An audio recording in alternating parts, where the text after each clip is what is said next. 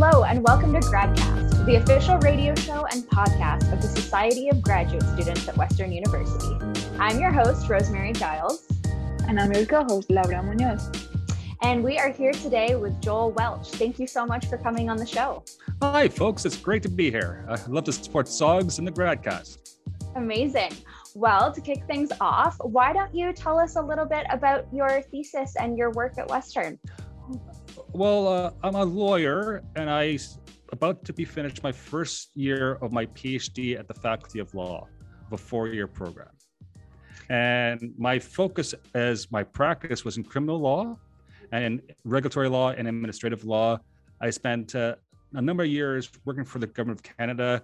I'm a bit of a mature older student and uh, I had an opportunity to come back to Western, uh, which I've had previous degrees, and to do a PhD. So that's what I'm doing in law. That's amazing. So, is a PhD in law uh, kind of like your typical PhD where you write a dissertation? Yes, it is. But because it's a professional program and you have several degrees before you can get into this program, it's different. It's a four year program. You have to take six courses. It's theoretically possible to do it in one year, all the coursework, just not recommended. So most people do it over two years and then spend the last two years of the four-year program writing a dissertation. And you don't have to be local. You can be on a beach in Hawaii or Florida. We'll see what happens with me. Amazing. Well, then, what is your dissertation on?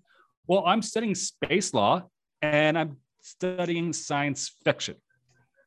I know it strikes people as being slightly unusual. It is unorthodox. I'm definitely an outlier in the legal scholastic community, so I suppose. But I think science fiction brings a lot to the table and it can, can be quite informative in terms of legal problems and about possible solutions in the future. So I am studying the intersection of space law or technology law and science fiction. And I'm looking at science fiction through the lens of what's called law and literature. It's the influence of literature on legal decision makers and on policymakers. That's absolutely amazing and it sounds really cool, but you will have to dissect, dissect this for us. What do you mean when you say space law? And how can you inform law with literature? How, how does that work? Very good questions. First thing, I'm talking about the outer space law. So space, as in like above Earth, uh, uh, like uh, Mars and the Moon and uh, NASA and the Canadian Space Agency, all these folks. So that's what we mean by outer space law. Most of it is governed by international public law, which means there's problems with enforcement because we're relying on treaties and international law. And the big treaty is the Outer Space Treaty of 1967. Yeah, this will be on a test so uh, so there, there's five main space treaties, right? Okay, with all the spacefaring nations, most of them. Uh, but the problem is that it hasn't been updated in decades and decades, and that's because of geopolitics and and just politics in general.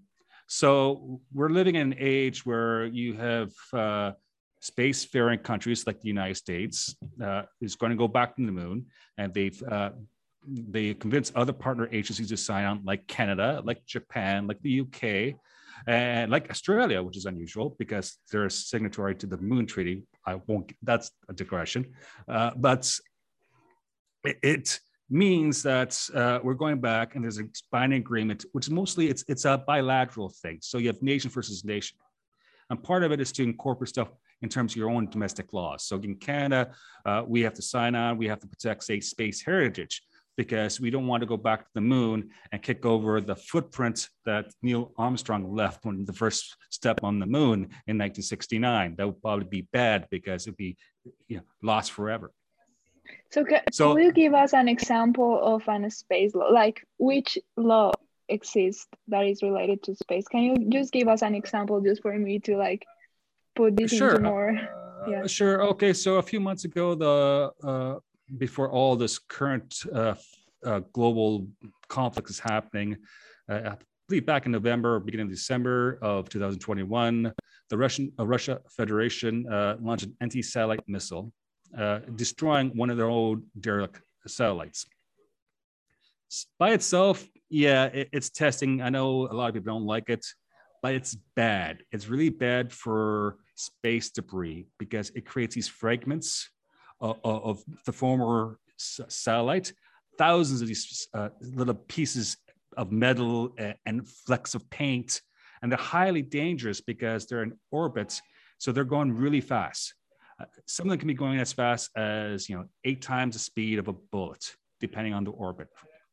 So in this case, it caused the International Space Station to basically boost itself up and try to avoid the, the space debris pattern. And that's major because the International Space Station relies on agreement between partner agencies, including Russia. So you asked about what type of laws? Well, there's international laws at play. If someone gets hurt, who's liable? If it knocks at other satellites, who's liable? If it comes back crashing down on Earth and, and hits, you know, Joe Welch sitting at the grad club and, and takes out my leg, like, am I going to get compensation by the Russian government? This is, yeah, I'm, I'm speaking like a lawyer and I'm asking lawyer questions. I'm, I'm not really the corporate guy, but yeah, that's part of it because oh, no, it ties that, into, that, that's excellent it's really helpful yeah. to have like that's those specific examples that's really interesting so you said and I wrote it down because it's on the test. 1967 was when we had some laws come out. Has it, like you said, it hasn't really been updated since then. So I guess space law is I, still kind of relatively new. Yeah. So a lot of people consider uh, space activities uh, as the Wild West, and they look to companies like SpaceX and to uh, eccentric individuals like Elon Musk, uh, which some people like him, some people really despise uh, as in it's the new frontier. Now, even the word frontier has baggage because of colonialism. So there's a decolonialism movement, and there people argue about this all the time. So it's not the OS per se, and again, use an analogy that a lot of people don't like, because there are laws, but technology is moving so fast, and there's no more space activities happening almost exponentially. Mm-hmm. Take SpaceX with the Falcon 9 uh, rockets, reusable rockets, most of the parts, right? So the first booster. It's only been five years since we, we've had reusable rockets. That's amazing in our lifetime. Mm-hmm. Now, some people are talking about going back to the moon. Yeah, that's probably feasible. Some people are talking about going to Mars. That's probably not feasible at this point, but uh, you live in interesting times. Mm-hmm. Yeah, definitely. So that, is is space law then more corporate or international or uh, like individual nations like what who designs these laws and, and for what?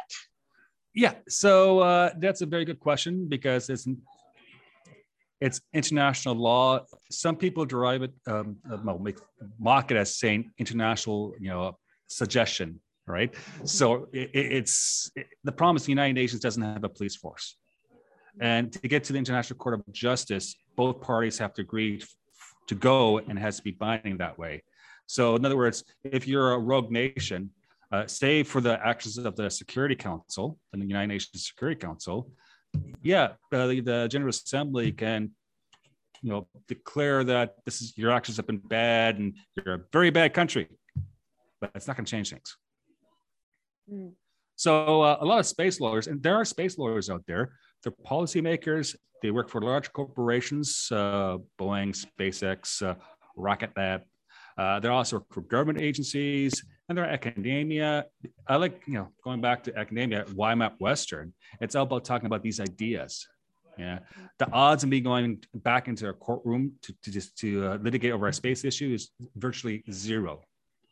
But saying that, like if you spend a bunch of money creating the satellite, uh, you know, say the uh, Western, uh, and Western has that. Western actually has done satellites before, CubeSats, but still satellites, right? Imagine spending four years of your PhD working with a team of people doing a satellite for a specific purpose, and you hire a, a rocket uh, launcher provider out there, okay, and it blows up. Who's liable? Mm-hmm. Yeah. That's why you have insurance, and that's why you have uh, you know people who go through the contracts, which isn't me. okay.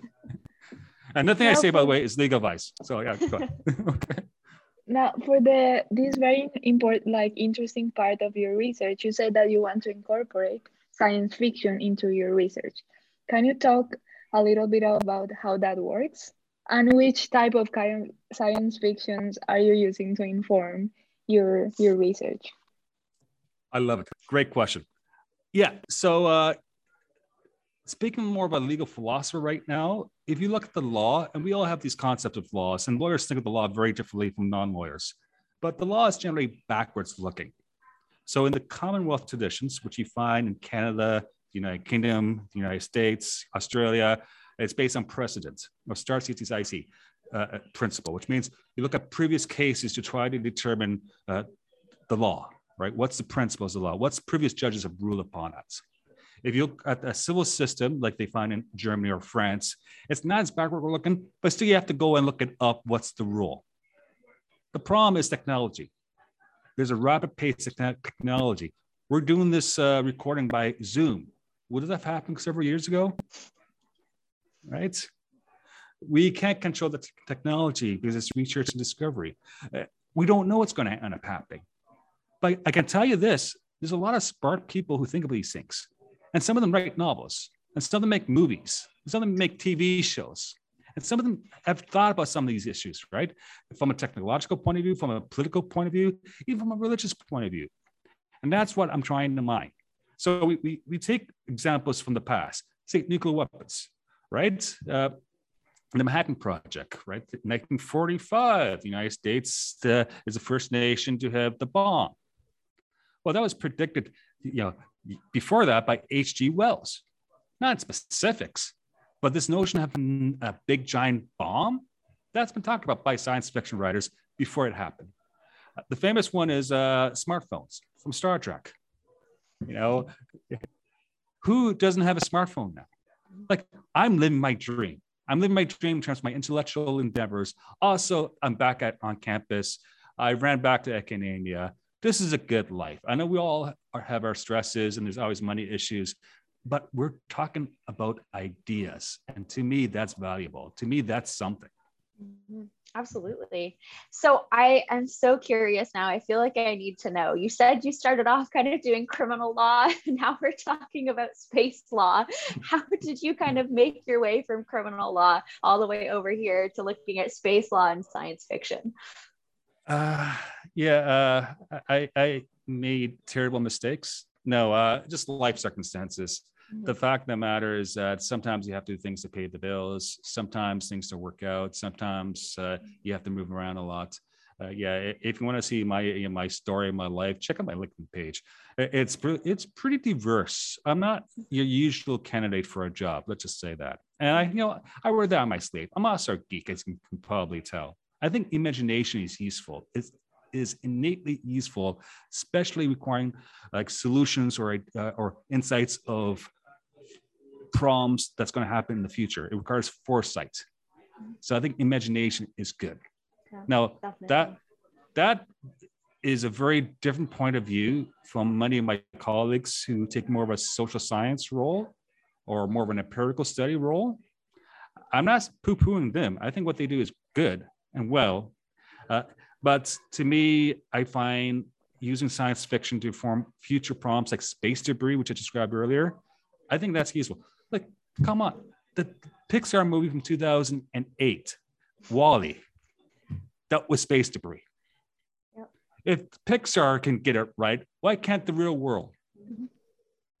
What I find a very like um, interesting about what you're saying is that there's a lot of science fictions out, out there and you could like you could read forever and you will never write a dissertation.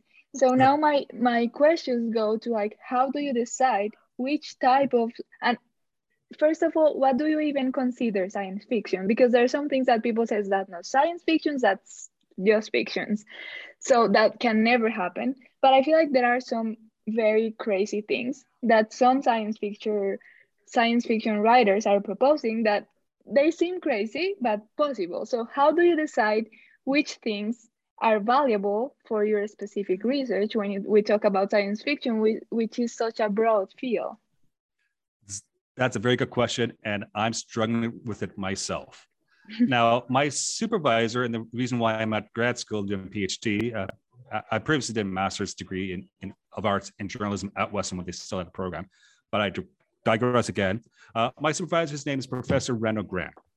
He's a high-end, high-flyer tenured professor at the Faculty of Law who just happens to write novels on the side. So before life and afterlife crisis and Nether Regions, his new book that's coming up. So their question is, how do you limit the scope? Well, first in science fiction, I take a very wide, uh, broad uh, interpretation of science fiction, more like storytelling. So this whole hard science, science fiction versus soft science fiction nonsense, it's just nonsense. It can be Harry Potter. If it's a if they have some thought exercises, I'll take that because there's very little difference between made up science and made up magic in terms of, of the narrative. Now, I'm trying to focus more on emerging technologies. So rockets, uh, space tourism, uh, who owns them, uh, you know, who owns stuff in space because property rights is a big thing in space law. Mm-hmm. It's not like the maritime law. There's no law of, the, of, of salvage. Went back to public international law. So there, there, there's a lot of things happening. Uh, asteroid mining uh, may happen, probably not in our lifetimes, uh, maybe yours, but yeah, it may happen. But you have the environmental stuff as well, which is huge. Polluting the environment. Is space an environment? Well, I personally think it's an environment. Some people don't. Uh, warfare and conflict, that's another big one. Now, where it gets a bit murky, and perhaps it's going to be my book two, uh, which will get me on, on a New York Times bestseller list. Uh, but then you have fun stuff doing like artificial intelligence, right? Uh, the rights of AI, right? I think da- uh, data from Star Trek, uh, you know, or Hal from uh, you know, Space Odyssey, 2001 Space Odyssey. one's a good guy, one's a bad guy. Uh, biotechnologies, you know, life extensions. If we all live to 200 years old, that's great, but it means that the wealthy will get more wealth and their kids aren't going to inherit it for a long time, causes social problems. Uh, alien contact, yes, let's talk about aliens. Uh, yeah, uh, that's a free for all that's probably not going to make it make it into my dissertation. But yeah, after I find some time, perhaps I'll write something about it because it's philosophical and there's value in that asking these philosophical questions. Mm-hmm. Uh, warm wormholes, teleportation, time travel. Yeah, we know. You know, there's actually time travel. Believe it or not, if you go really really fast, you actually travel in time faster relative to the people who are stuck on Earth. Right? Look at the Interstellar movie. Uh, present a, a, good representation of uh, the time differences because of special relativity, because this Albert Einstein fellow who apparently got things right. okay, I feel like I want to kind of jump off Laura's question here. How are you actually picking the books that you're using? Like, is it random? Like, are you looking on like Indigo and looking at like popular science fiction novels, or are you sticking with popular authors, or are you more just focusing on the content of the books themselves? That's a very good question. Uh, I'm going to have a very busy time reading and writing my dissertation. I'm a science fiction fan, so I have a general knowledge base to be to start. I do a, a I do a, a science fiction geek podcast called the Sci-Fi Podcast. You can find wherever and on YouTube. But uh, I think you have to start with the classic uh, authors. I think people who are uh, in the running of winning like a, a Hugo or a Sandon uh, award is a great place to start.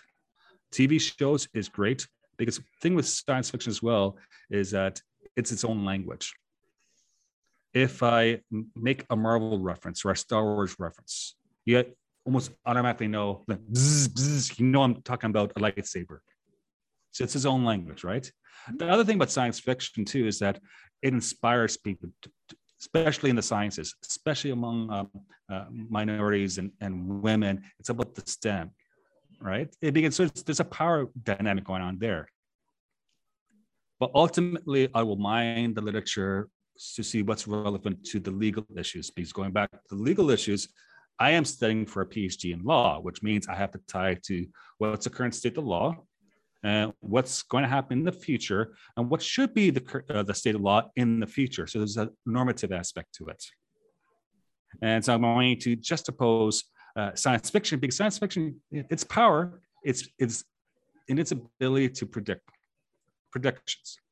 Often it doesn't get anything right or things wrong, but sometimes it gets some things right. At least that's a starting point as a thought experiment. So I think it's uh, when you mentioned that uh, what you're doing is just taking science fiction and hypo, like creating hypotheses of what laws could be applied to certain situations. So what what you want to do is, for example, say uh, we have a machine that allow us to space travel or to like teletransport across the universe.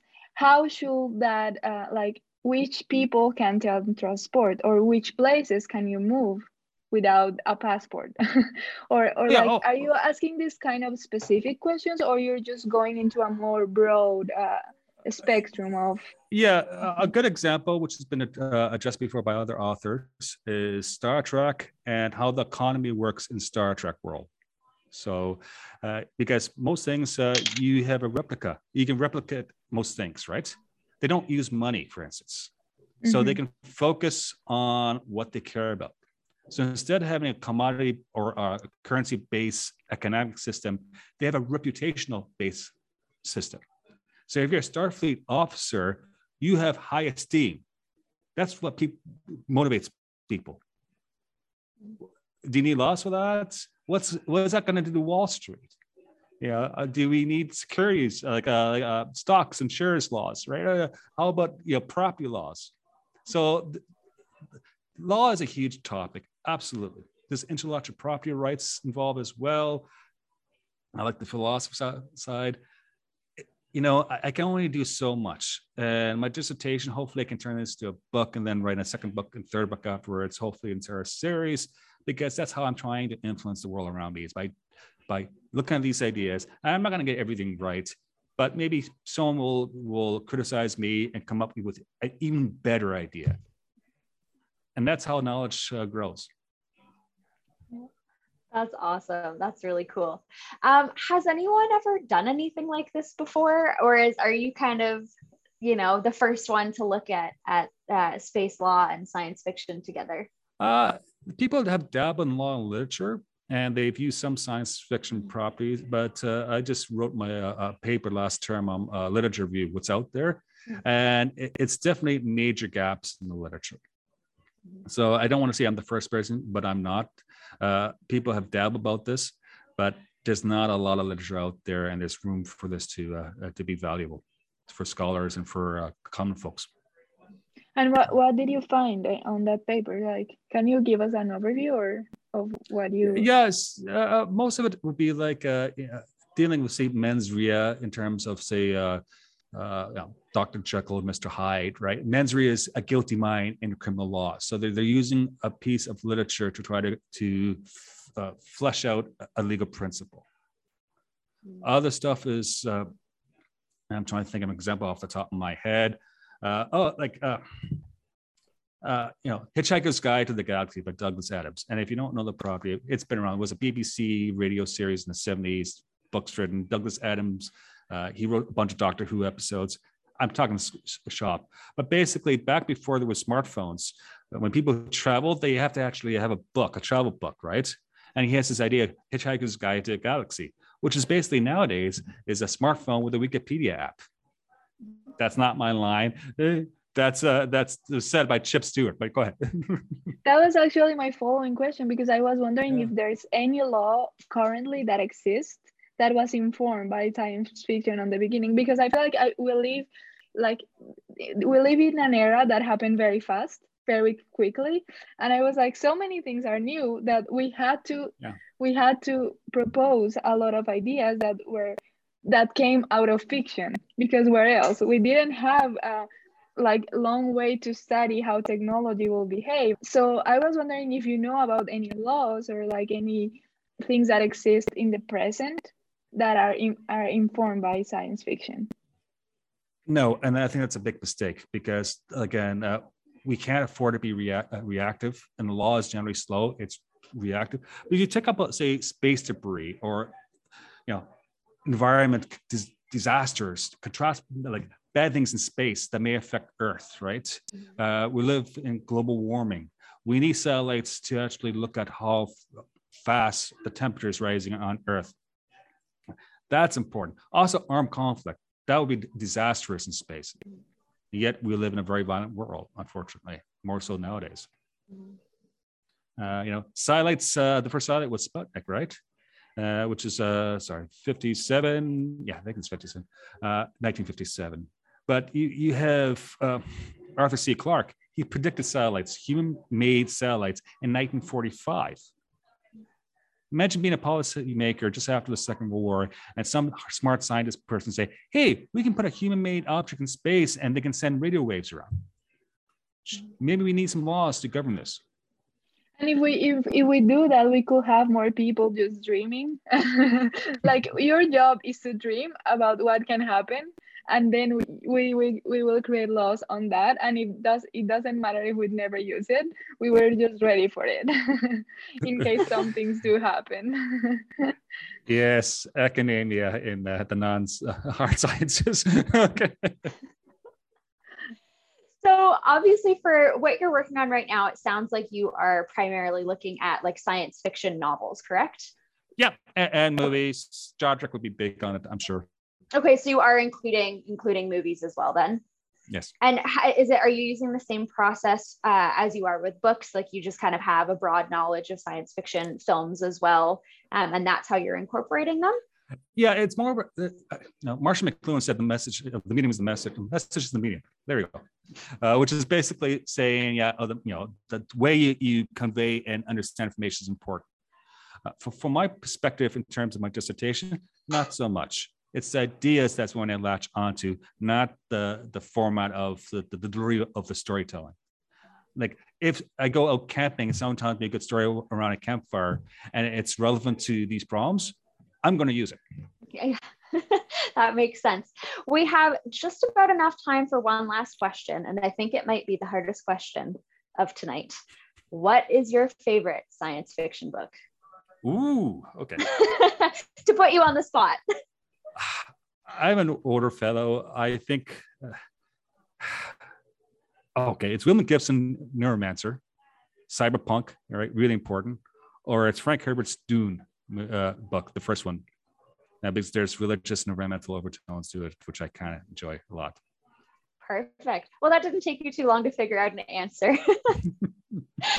well, thank you so much for coming on the show today, Joel. Um, if anyone wants to learn a little bit more about your research, is there a website that they can go to or somewhere they can reach you? Absolutely. I can be found on Twitter. My Twitter address is my first name underscore my last name. So it's Joel, J O E L underscore Welch, W E L C H.